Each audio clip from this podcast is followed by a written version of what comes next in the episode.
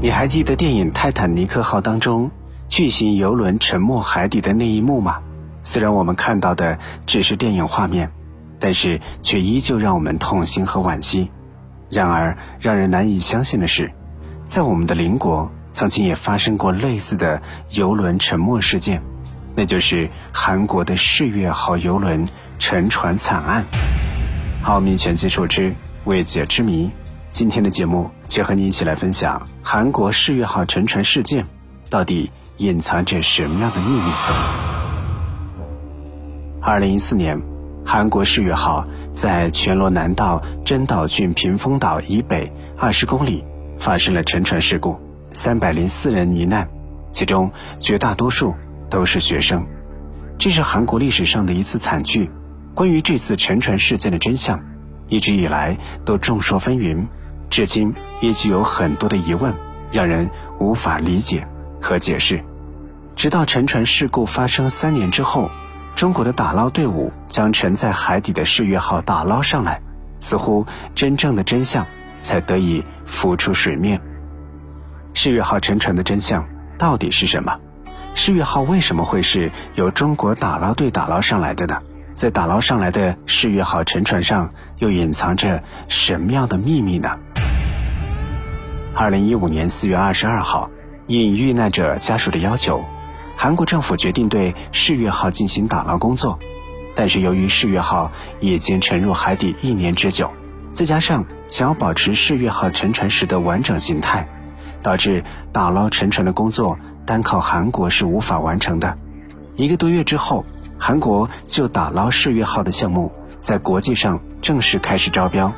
经过快三个月的角逐，上海打捞局凭借着完善的方案和先进的装备技术，在众多公司当中脱颖而出，取得了合作打捞世越号的项目。虽然在此之前，上海打捞局已经对这次打捞工作的困难程度有了预先判断，但是实际上的打捞工作。远远比他们之前所预料的要困难得多，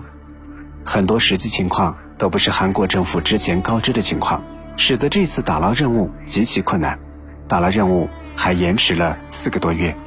最终，二零一七年三月，已经沉入水底三年之久的世越号，终于在上海打捞局的同志们的帮助之下，重新浮出了水面。在世越号被打捞出来的当天，周围挤满了韩国的围观群众。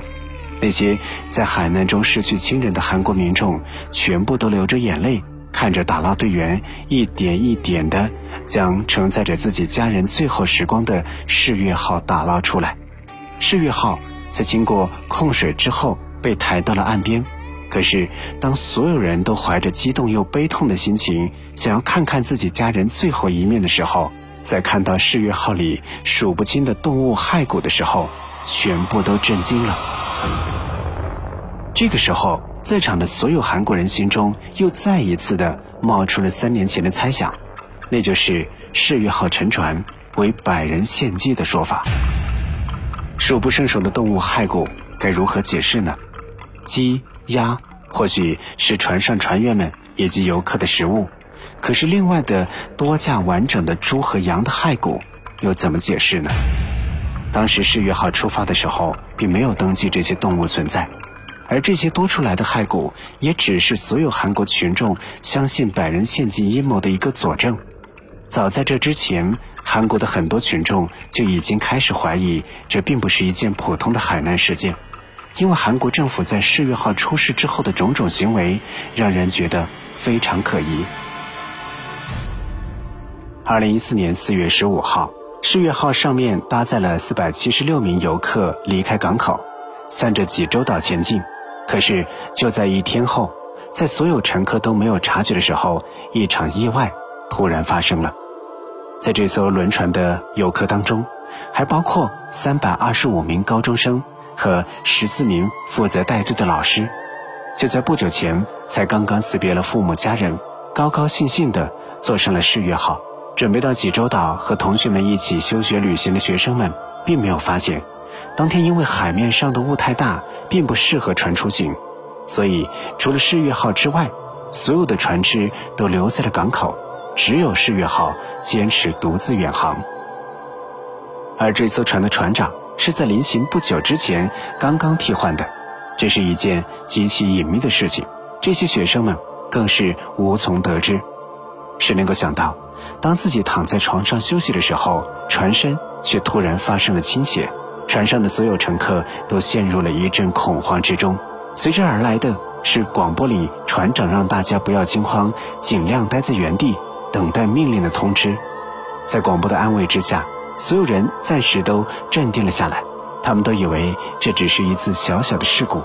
在船长一遍遍的广播之下，又重新开始说说笑笑。然而，接下来的情况并没有像船长李准时所说的有所缓解，反而是船身仍在不停的倾斜。当天上午八点五十二分，船上一名叫做崔德夏的高二学生是船上第一个拨打急救电话进行求救的人。他在求救电话当中说道：“救救我！我在一艘船上，船要沉没了，船正在开往济州岛，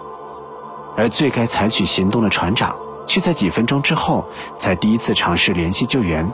但是船长李准时却没有选择距离较近的木浦，而是世越号的终点济州岛。既然能够出任船长，总不至于分不清哪里比较近。但是他这样做的真正目的，究竟是太过慌乱，还是有意而为之呢？不得而知。百人献祭传言中就有关于李准时个人的内容，说他。是当时韩国一个邪教组织的信奉者，他坚信大难不死的人能够后福无穷，而事实证明，他确实也是第一个逃出去的人。当天上午九点四十分，木浦警方出动了六十名海警，对世越号的遇难船只进行救援。可是他们并没有深入到世越号的内部，只是在世越号的周围拉起了警戒线，禁止一切船只靠近。此时的世越号已经有百分之九十的船体进水，船舱里面大部分的学生还都听从船长的广播，待在自己的位置上等待救援。而李准时和一众船员早已经搭乘周围的救援船只逃走了，完全忘记了还在等待救援的几百名学生。当天上午十一点，就在世越号即将全部沉没的时候，韩国媒体竟然公开发表声明。称全部乘客都已经脱离危险，可是遇难乘客的家长赶到的时候，却怎么也找不到自己的孩子。而就在十五分钟之后，作为有公众传播力量的媒体，居然推翻了自己之前的言论，称世越号已经全部沉没，目前只有一百六十一人获救。直到世越号完全沉没之后，韩国警方才开展大力水下救援工作，而在之后又因为气候不好。水下视线受阻等等原因暂停救援。与此同时，作为韩国的总统朴槿惠只是留下了一句“全力救援”，就再也没有消息。一直到事发的七个多小时之后，才在公众面前露面。